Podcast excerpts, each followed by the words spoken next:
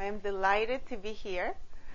I want to thank you, Amy, first of all, for allowing me to collaborate with um, your congregation, and also a very special person who is here today. You don't tell me I, am honored to have my father by choice here, also known as my father-in-law, um, who um, has been a member of Westminster for how long? Yes, 40 years, more or less. For about 40 years. Um, so this is how I um, first got to know the church. um, and um, I am originally from Costa Rica, and uh, my connection, my, my, reason for being here is um, Merrick, my husband, who grew up in this area. Um, so I have this is my second home. You know, first this neighborhood. Um, so it's uh, very close to my heart, um, and you know, just a, an amazing uh, opportunity to be able to share um, what I know, what I've been practicing. So far as a psychotherapist, I specialize in early childhood. Um, I work mostly in Arlington, but all, all over the DC area. I'm an art therapist also, so everything that I do has a creative uh, twist. And um, also, um, lately um, I have been focusing mostly on families with very young children. So today, something about myself is, is that I enjoy being in conversation more than teaching. Um, so that this is why you don't have a handout in front of you right now. The handouts are right there for you to pick up on the way out, and I guarantee you that all the most important stuff is going to be in the handouts for you to get home and remind yourselves if you need that reminder. But for now, I prefer that you're here with me, that we have a conversation, because I know that when you are in your everyday lives and you have a challenge, if you remember anything that is going to be helpful, it is from a conversation that was meaningful to you rather than something that you read. Do you agree with me? No? Not for you. You need to see it. I don't. Remember it unless I put it through my brain to my pencil and down to paper. Oh, even, if, that's, even if I throw the paper away. Yes, and I identify with that too. I identify with that. But what I'm trying to say is try to keep the eye contact on me rather than on your paper or the handout. Um, and then, of course, you know, write down uh, whatever keywords you know that are important to you. Us over 50 generations are, are very takers. much no Uh huh. So right, right. New training you're giving. This is part of why we're we need to get recalibrated. yeah. Welcome. Um, so t- today is the first of a series of three that I hope that you can give yourself that gift of coming to all three. But of course, you're welcome to come to just one or two. Um, and the idea is to have enough time to go through today discussing how raising children has changed over the years, what it looks like right now, and what science is telling us um, about brain development, all kinds of development, um, and then self-reflect on what it's like for you. And if there's anything that you think would be helpful to, to put in your tool bag from this, from this conversation. Next week, we will be applying what we're talking about today to a very common and daily challenge, the temper tantrums. So it's very important that you keep in mind what we're talking about today because that's the foundation for um, how I approach temper tantrums in a way that promotes the social emotional development of, of the children rather than just fixing um, the, the challenge in the in the moment. And then for the third Sunday, excuse me, we will have more time for troubleshooting on your very specific challenges.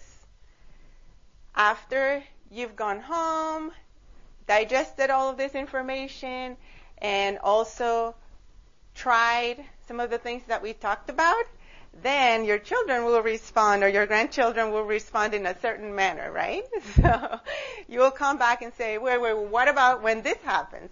Or when that happens? And we'll get to give each other ideas and then also talk about your specific children because as you will hear from me um, today, every child is a universe. So there is no quick fix. I have no magic wand. I'm sorry. I have to make that disclaimer right away. In case that's what you were expecting, I have to say up front that we have to get to know your little person first. I, sometimes I don't even like to call them children because it sounds like I'm putting them all in, in the same bucket, right? Just like I don't like to be seen as just a woman. I'm a person, right? And uh, um, I don't want any recipe to be applied to me. There's no recipe for children either. Um, they're little people, and so short people, right? That's what my my father-in-law calls them. and um, in that third Sunday, we will have the opportunity to really then get into specific situations and brainstorm together. Any questions about what we're doing or suggestions, please? If there's something in mind that you would like to make sure that I cover? Only that I advertised so you know that the temper tantrum series was the last one of the three. Oh, okay. Just- well, just- it will. I mean, it doesn't matter, but I just thought I'd, I'd let you know that people may come in. Sure. Yes. Well, They might have a tantrum about it. I and then we can use that temper tantrum uh, as an opportunity. right. Well, the, that the third one will still be focused on the temper tantrum, but it's the brainstorming about it. Right. So in the second one, I'll cover the concept and demonstrate how I approach it. And then once parents go home and practice, then we get into the now this is what happens. What if they run away? or what, you know, what if they're banging their heads against the floor in the middle of it?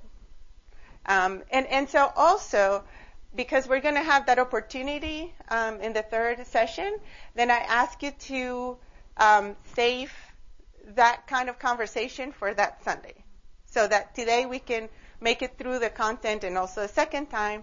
And then if, it's okay if you ask me, but I might redirect you to save the, the question about your specific situation for that Sunday. Okay?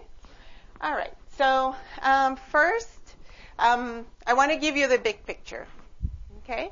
Where I'm coming from um, is, like I was explaining, not applying a recipe to um, to any given situation, but seeing any challenging behavior, right? That's what we usually call it, behaviors, as the tip of the iceberg, right? What we see is just what is on the outside.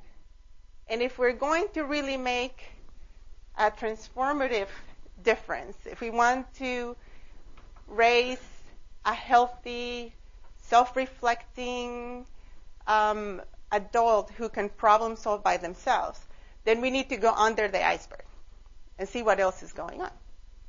And role model that for them as well. That we don't just fix things, but first we reflect on what is happening.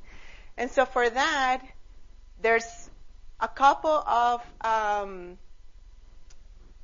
sources of knowledge that I want to share with you today um, regarding being a parent and then also regarding brain development, especially in early childhood, although it applies to, to all of childhood. Um, so I'm going to start with what's happened with parenting in the last 100 years. Um, and I want to start by playing an audio for you that is only a couple of minutes. Um, it is where this handout that I created comes from. the, the studies of Dr. Alison Gopnik. And she was interviewed by NPR. I don't know if any of you has heard um, Raising a Human, I think is what it's called. Hold on. How to Raise a Human. Have you heard that show? No? yes. um, it's. I highly recommend that. Uh, all of their shows are on their website, and they're all about 10 to 15 minutes. This was an interview with Alison Gopnik, and in these couple of minutes, she explains her um, comparison of two ways of raising children, and that's what I'm going to get into um, sharing with you. But um, I think she does a wonderful job of, of explaining it. So I want you to hear it from her. Alison Gopnik is a professor of psychology and philosophy at the University of California, Berkeley. She is the author of several books about children's development. Her most recent book, The Gardener and the Carpenter, explores the different ways parents can raise kids and the consequences of those choices. Alison, welcome to Hidden Brain. Glad to be here. Your book is built around an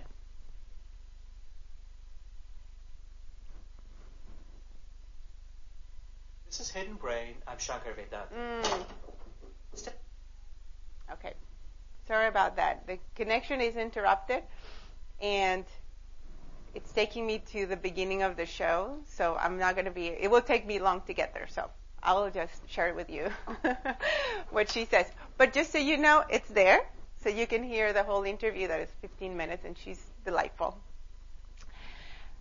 Basically, what she explains is that the experience of raising children has changed dramatically in the, in the, last 100 years in the Western world. And she's referring particularly to the United States. Because our society has changed.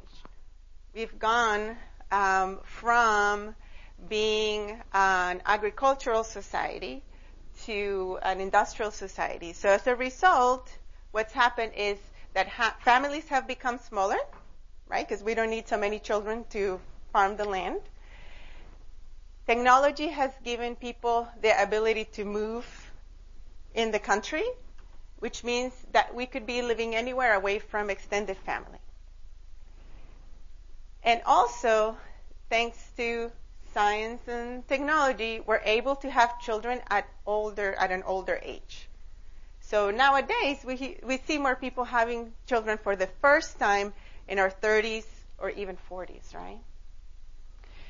So what this means is that we have a lot of experiences before we become parents for the first time.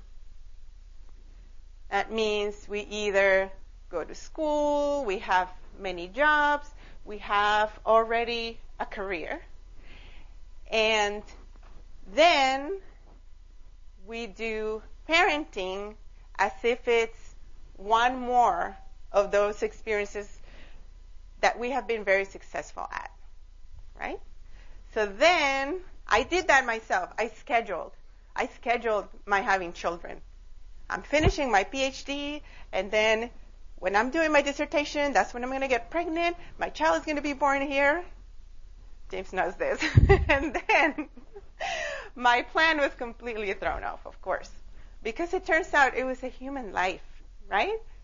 It wasn't a little project of, of mine. Exactly. I couldn't build it like the carpenter. That brings us to the carpenter. So for the style of parenting that she calls the carpenter, parenting is a task to accomplish. And because it is a task and we're used to being competitive about everything that we do, then we also do it in a competitive manner. Right? Whereas I'm going to be going back and forth between this, the two styles. For the gardener, and raise your hand if, if anybody here is a, is a gardener or has been at some points, right? You know how much control you can have of the garden, right? Exactly. Some. Some control. As a parent, you see it as an being of, and so notice here that there is parenting and being a parent or becoming a parent. Being a parent is an experience that is like no other experience. It's really not comparable. And it is just something that you do to enjoy it. Just like gardening, right?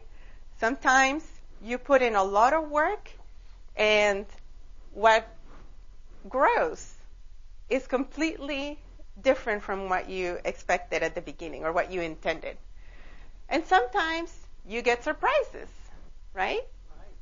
Things grow that you didn't intend, but they end up being great. And as long as you're in it for the enjoyment, then you're definitely going to enjoy it because you are not attached to an outcome, which is here for the for the um, carpenter. The focus is more on an outcome and an achievement, and in the long term, that outcome is a certain kind of person that you want to raise of your choice, right? You have in mind this is the kind of child or this is the kind of adult that I, I want them to be. And you do everything you can to raise that, that kind of person. For the gardener, the focus is in the joy of the moment, the surprises that usually come up. And in the long term, you're going to get a kind of person that is the child's choice. You realize that you can do everything you, you that, that is possible to you in the moment as a parent, but also that child is born with certain genes and certain temperament and even if you have two or three or four children, they each are going to experience their growing up differently, right? How many of you have many children? Well, these days, I think many is four, right? Three or four is, is a lot these days. Um, and so, I, exactly. And so they are growing in the same home, right, with relatively the same opportunities and relatively in the same, um, you know, amount of, of few years but they're all going to be something different, right? And even if you ask them, um, if you if you think as an adult also about your own siblings, if you have siblings, and you talk about your parents, I see you nodding.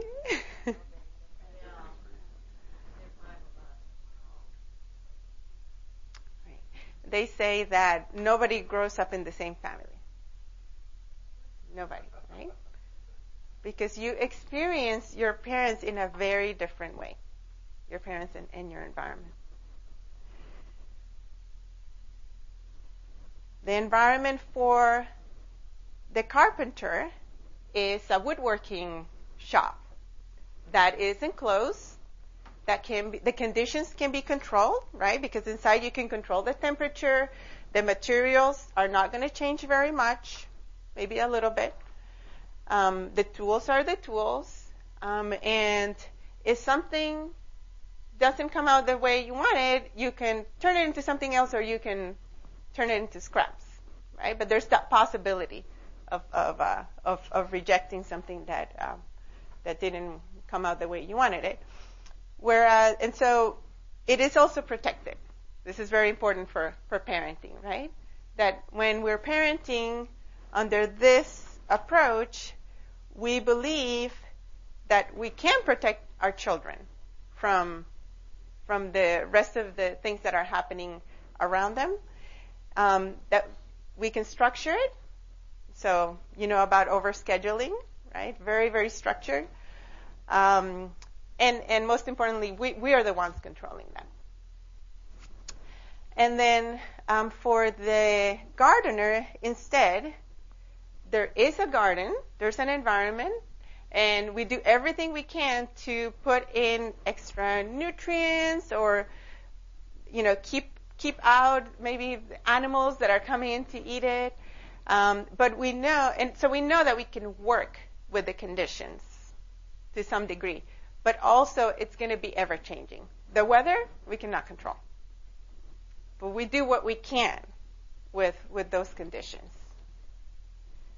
Does this make sense so far? Yeah. Okay.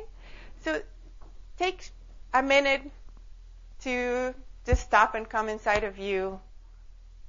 You don't have to share this, but think about what approach you have identified with the most so far. Just for yourself.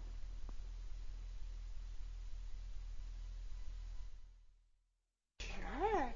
Well, um, how about I direct you to the yes to to the the handout so that we can keep going. Um, but it's two different styles of uh, being a parent.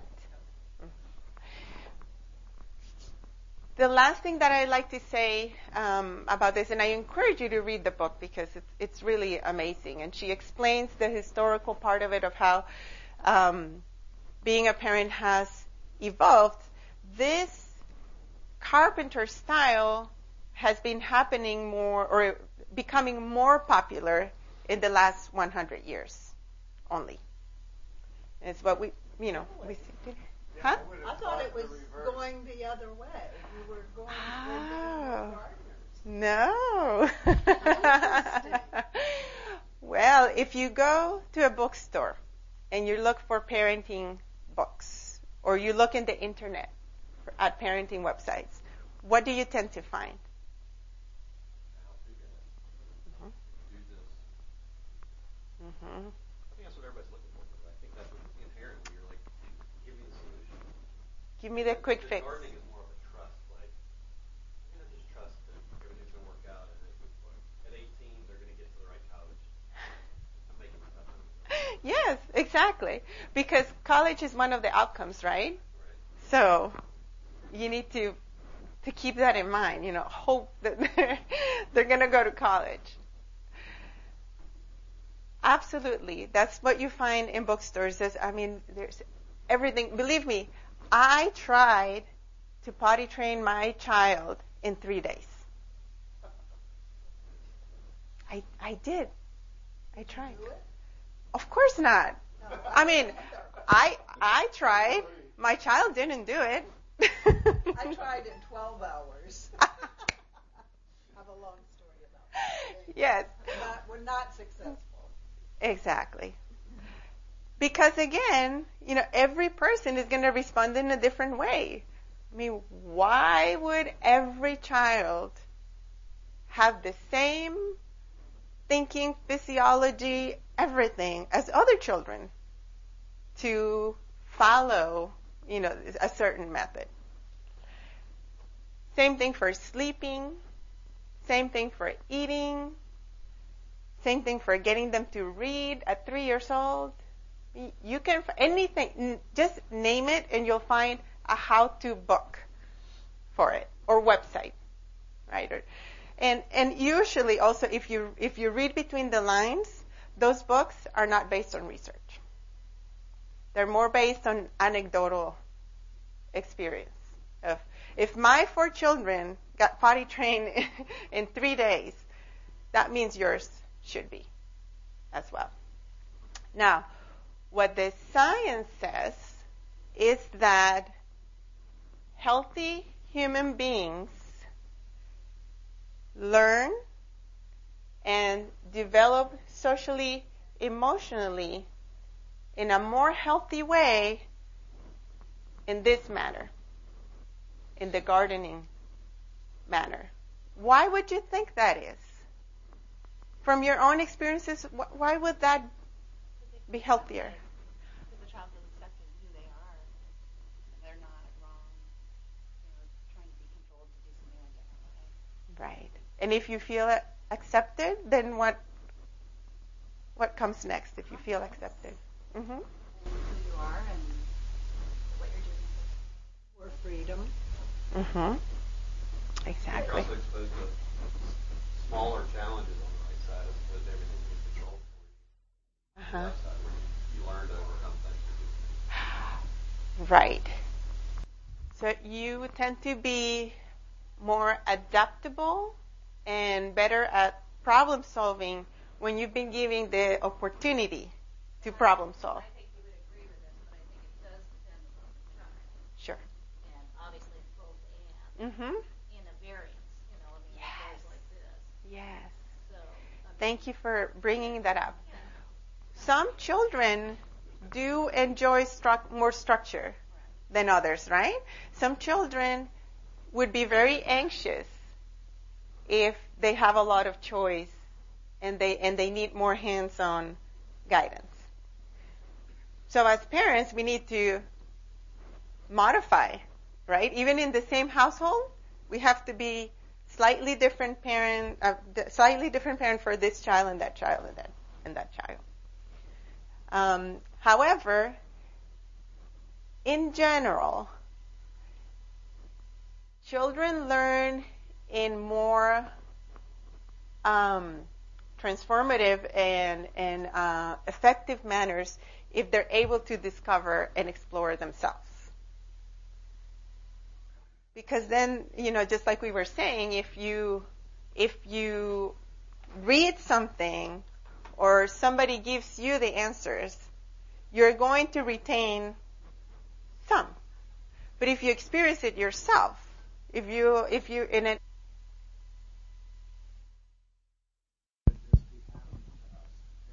This child is so different, and, and then you have to think about that you're sort of presuming they're going to be of your tree, and yet they're of many, many trees. So the only answer I've had when your husband's so frustrated is been, is it's those damn relatives, and not Sheila or my, or you That's can right. take credit for what's great. Right. So it's stop there. It all depends on the But- but situation. We have to overcome that as a parent. That's Mhm. all I'm saying. Unless Mhm.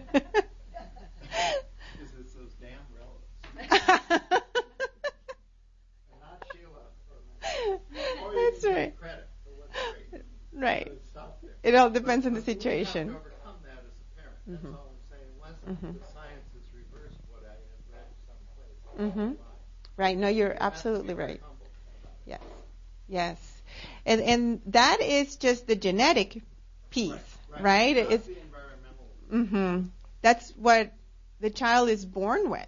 That they do come into the world with a temperament that you might remember you could sense that in the first days of life, right? Whether that baby is irregular or regular with their sleeping, their eating, if they're very sensitive, if uh, if they adjust to changes, that is they're already born with that. And then, of course, the environment helps to adjust, you know, to build the skills that maybe they didn't come with. For some of them, some skills come more naturally than others, right? So that's our piece. And science has not yet determined. Thank you. How, what percentage we can attribute to nature versus nurture? I think everybody has a, a different opinion on that. But we do know that definitely every person is, has a little bit of, of each, um, nature and nurture. So, like James was saying, we can blame blame it whatever is happening. We can blame it to one or or, or the other, Well, and of course, the other Or piece, take the credit. or take the credit. the other Yeah. piece you may be addressing too is, darn it all, that we, you know, mimic the way we were raised. and it's a hard habit to break. You know, we all are aware of it, but I, I'll speak for myself. I was raised in a very tool, I forget the term, tool maker, Carpenter. carpenter Mhm. area Mm-hmm. in a household, and as hard as I worked on trying not to be too much of a carpenter, I of course, you know, because I was raised under a carpenter roof, and it worked well for one child and it didn't work so well. Right. Exactly. I mean, Yes. it's delightful to, to hear about this research because it does seem to make good common. Wonderful. Yeah. So that's you- you learned that from your environment, Correct. right? And, and it may or may not have fit well with you. Correct. But we can still continue to adapt and experiment, right? It's all, it's all about, um, even though I do believe from, from my own experiences and also this is what, you know, the, the science of child development says that, that the gardener approach is healthier for everybody, not just the child, but also for the parent, right? So that you know for yourself that you can do your best and there's going to be some things that you cannot control, right? So you, you don't have to take all of the responsibility for your child's um, development. Even though this is what I uh, agree with, um, I also think that is parents' choice, right? What what they pick and choose from any approach has to do with their own personality and what they think is going to work best for their children too, for each individual um, child. So, like I was saying at the beginning, I hope you take some tools for your toolbox, but this is no, you know, fix it all um, approach. Something else that I wanted to share with you is a very important thing that we need to have in our radar uh, as parents is how we are constantly cultivating self-regulation in, in our children. And self-regulation is not just controlling yourself. That's what it sounds like, right? It's actually being able to experience your own emotions and then cope with them in a healthy manner. That's it. right. so simple. So who has achieved self-regulation? Raise your hand. yes. it's a life journey, right? We're constantly, we're, I mean, we never, we never end. We go through different stages of our life. And in each stage, we have to develop new skills of, of managing our, our emotions. This comes from a book that I also highly recommend, The Whole Brain Child by Daniel Siegel and Tina Payne Bryson. And what I love about it's it's for parents, um, written in a very understandable language, and they do a lovely job of explaining what's happening with the brain. So remember what I was saying about the iceberg?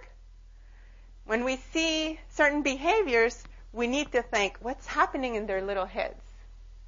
Right? So, because we cannot fix just the tip of the, of the iceberg, fix. We need to address what is happening under the water if we want to see a lasting change. Now, if, if we don't mind, um, an approach that makes the child act in certain ways just because we want them to follow our directions, then that's okay. We don't need to understand what's going on with them, right? But if we want them to internalize what positive behavior is and be able to show that behavior in every environment, even when we're not present there to remind them, and also throughout their lives as adults too, then it needs to be the deeper internal kind of work so that it will be long lasting and generalizing to all of their, their aspects of development.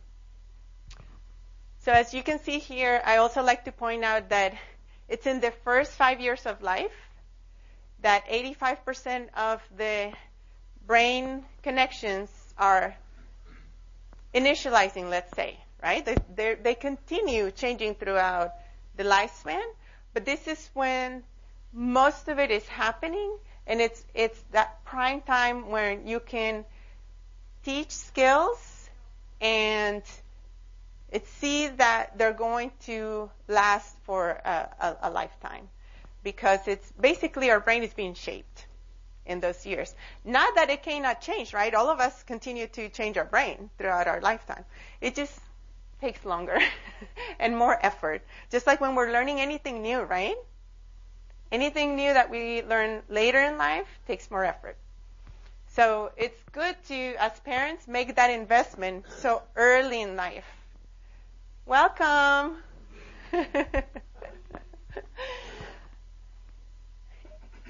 and um, this book explains all the different parts of the brain. Here I'm gonna I'm gonna focus on on um, two parts of the brain.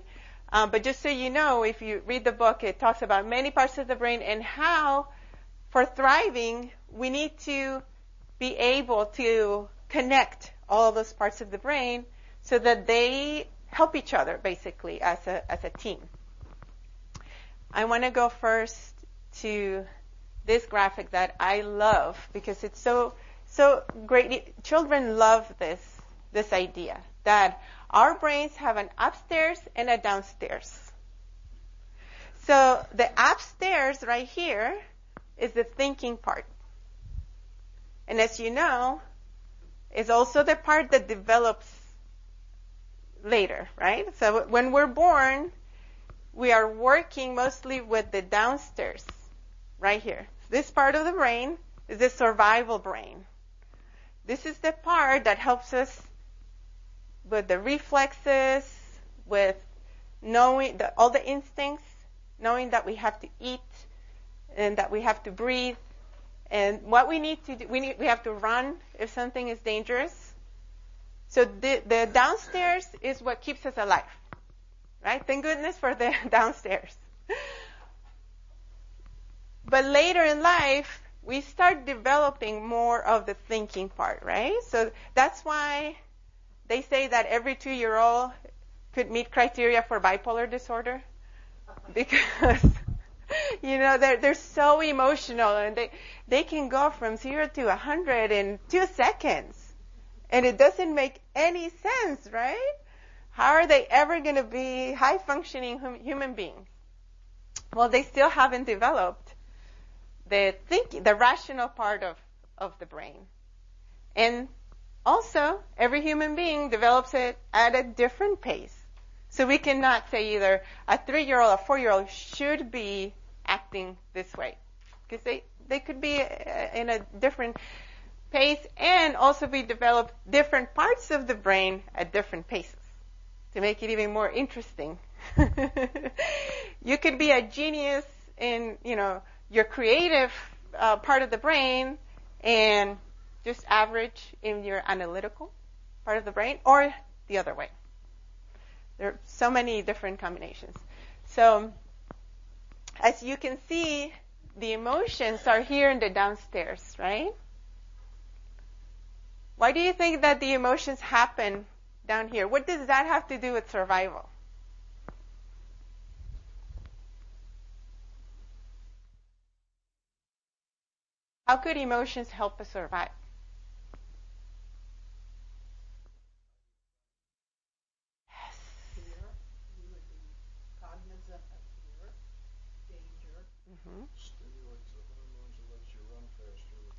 you ulcers in later life.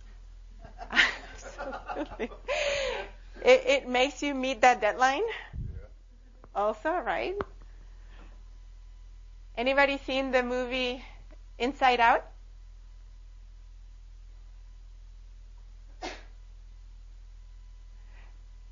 Can you tell us about how how the um, the characters uh, interacted with each other? Probably not. It's been a while since. That's okay. I can remind you. So, it's a. If you would like to do anything between now and um, next Sunday, watch that movie with your kids. If it's it's it's appropriate to any age because little ones they'll just get the fun of how you know different adventures happen, and then the older ones they really get the sophisticated message, and the adults too. Is it on Netflix? In, Where- yeah, it is on Netflix. hmm What I remember taking away from it is that it was, um, it was a great movie for kids Mhm. and for adults, but it was reminding people how emotions work together and interactive and help one another. Yes, thank you. So each character is an emotion inside of the brain of a girl. And you can see how they collaborate and so, how sometimes they fight with each other too, right? Um, and so there is that um, important function that emotions serve, but there's also the need to manage them, right? Because sometimes if this happens, if the downstairs is on fire, if our emotions are on fire, then what happens is that the upstairs is going to be smoky. And we're not going to be able to think and make sound decisions as well as if, because this, this is really, there is um, a reason for this to happen. It is that when we have the fight or flight response, we really do need to save ourselves. Thinking is not going to help in those moments. We just have to save ourselves. But in our everyday life, sometimes the downstairs just get on fire and we're not realizing that we're not giving ourselves enough time to cool down to make better decisions. Raise your hand if you've ever said something in the middle of an argument that later you regretted. Right? And then you think, how did I say that? now I have to go and clean up the mess and apologize. Say, look, I really didn't mean it. I was just angry in the moment. But what I really meant is this. That's because your downstairs was on fire. And it happens to all of us. And it's still going to happen, right? There is no way that it won't go on fire because we are human beings. But what we can do, and this is what we want to also role model and teach our children, is that we can do something to let that fire cool down and then make the decision. That we don't have to make the make decisions right away. And that there are exercises we can practice to train our brain to do this. And the more we do it, the more easily that comes to us. So that then it becomes second nature. And so if we ask our children to control themselves in the middle of the temper tantrum, as we're going to talk about next Sunday, but their brain is still on fire, it's almost asking like the impossible, right? It's not fair to the child or to ourselves because that puts us in a very frustrating situation of trying to control something that the child is physically impossible, uh, um, is unable physically to do. And we're also, if we're just trying to control that situation, we are not teaching any skill to the child. And that's next Sunday we're going to be talking about how do we manage the temper tantrum in the very moment in a way that is teaching the child self-control or self-regulation. So more on that um, next Sunday. But for today, I wanted to give you this foundation that when we talk about teaching children any skills, we have to remember how the brain is working. Not just theirs, ours. right? if we know that we're extremely frustrated with something that they're doing, we need to put out our fire a little bit before we handle the situation. Because if I go in already frustrated, what's going to happen with the child? Exactly. They will escalate. And then again, that is a really painful experience for everybody involved, including the other siblings who are watching and learning from it.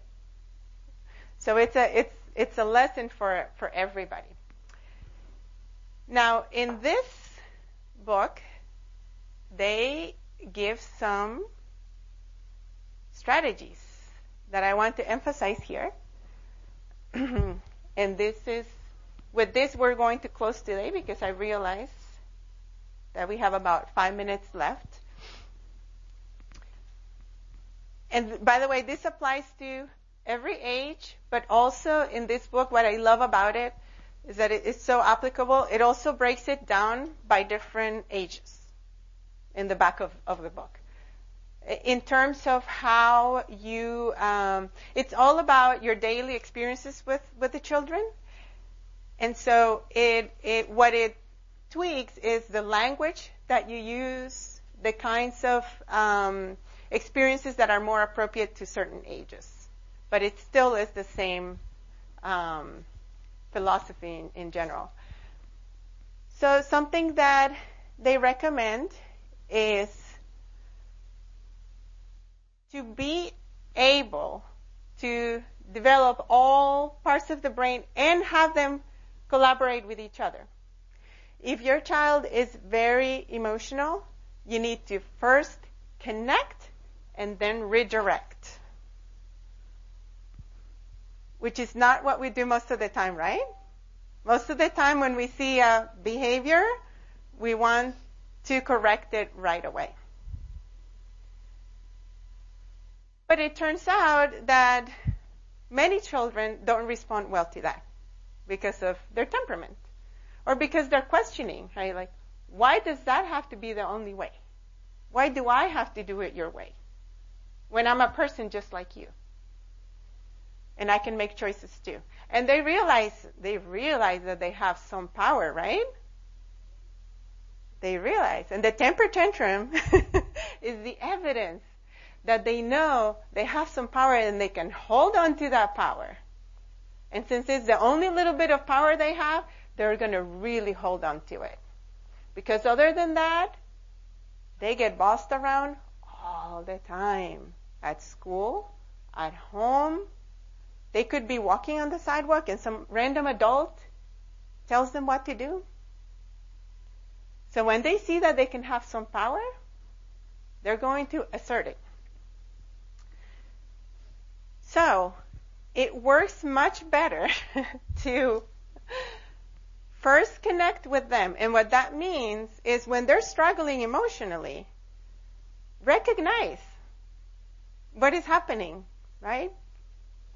Just take a moment to let them know that I see that you look sad or I see that you look mad. Would you like to tell me? And even with a two year old with very li- little language, you can do this.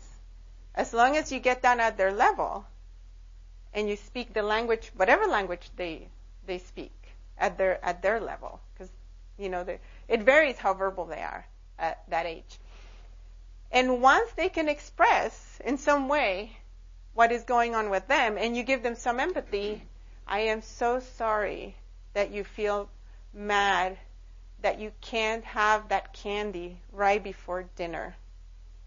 It's very hard that you have to wait a long time to have candy later. But those are the rules of our house. and maybe we can think of another choice. Can you help me think of another choice? Sometimes they come up with great ideas that we could never have imagined that still work with the fundamental values that we're trying to teach. Or if they don't have ideas, then we can come up with some other choice that again still works for us, right? So remember that they're not just completely choosing freely something that we think is unhealthy or is dangerous. But we, we have certain parameters. They know the values of our family, and we can say, okay, so you can have this choice or that choice. What would you like? doing that then gives them this sense of like, okay, it's my choice. First of all, mom or dad heard me. They didn't just tell me what to do. They really care about how I'm feeling. And second, they're letting me have some power. I'm not saying that children think that way. I'm just saying that that's going on with, with, with their emotions. So they feel that little bit of, of power. Skill number two is to engage and don't enrage. So we know our kids, we know their hot buttons, right? We know what is going to drive them crazy. We know what is going to cause a temper tantrum. So if we can avoid going to those places directly and instead either giving them choices or manage things in a creative manner, then we're not going to need to push those buttons. I'm going to give you a very quick example. This, I used to fight this battle. I don't anymore. Wearing the right thing for the weather.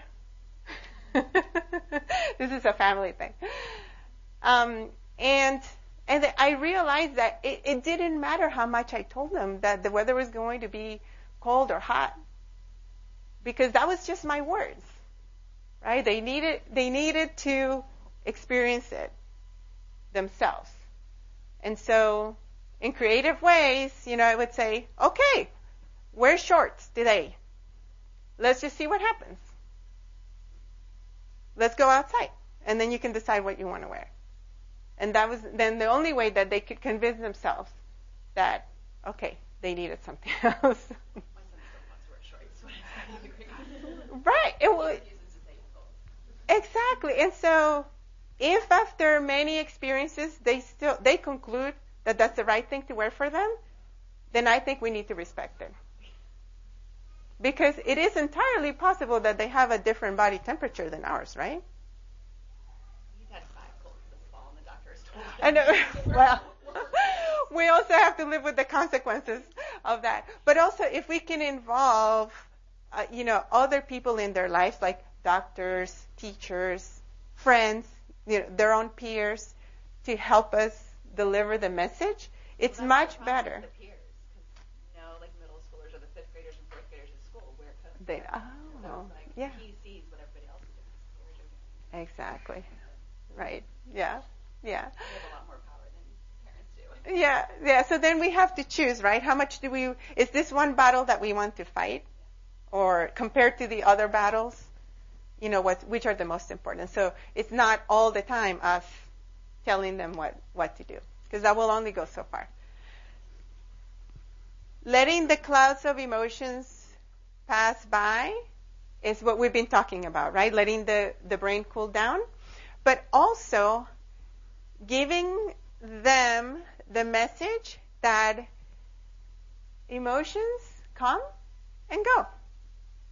And there is no problem with being angry or sad and all of the ugly emotions because we're going to feel them because it's normal, right? But they pass. They cool down. And same thing with happiness. It's not forever. We have to experience all the emotions and just let them come and go. And that gives them the message that we can tolerate and work with emotions, that we don't have to be scared of having emotions, and that we need to have them, all those emotions, if we want to be healthy human beings. Because have you ever tried to ignore or repress an emotion? Yes? And how did that go? It still comes back in some other way, usually. And sometimes it affects our physical health. And the last um, skill is to always be trying to involve your body in your emotional regulation. Because we forget this, although children remind us all the time about the mind and body connection, right? If they're physically uncomfortable or they're tired or they're hungry, their emotions are all over the place. But we as adults, we learn how to separate the mind and the body. Well, even as children, we start doing that. And so we forget. We forget that we have to constantly be involving our body. So even for just our own well-being and self-regulation, we need to be integrating move, some kind of movement. Uh, it doesn't have to be exercise like going to the gym, right?